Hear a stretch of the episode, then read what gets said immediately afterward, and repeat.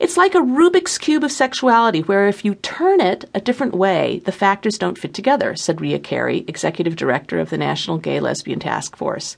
It may be that the commonly held wisdom was wrong, that people just liked to imagine women in college having sex together, or it may be that society has changed, and as more people come out publicly in politics or on television, we are getting a clearer view of the breadth of sexuality.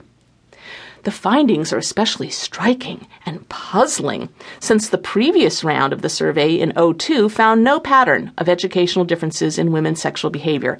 This is extremely interesting to me. Remember that, all right? So in 02, they didn't see a class difference.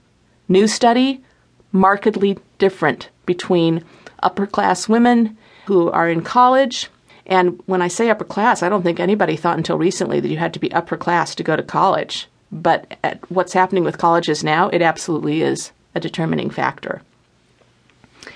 I always thought the lug phenomenon was overblown in the context of it being erotically titillating, said Barbara Risman, an officer at the Council on Contemporary Families and a University of Illinois sociology professor.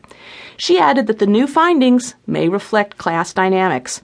With high school dropouts living in surroundings where there are few desirable male partners. Oh, that is so sad. They are turning to lesbianism because they live in a no man's world. Go, please. No. Er, I say no on that one.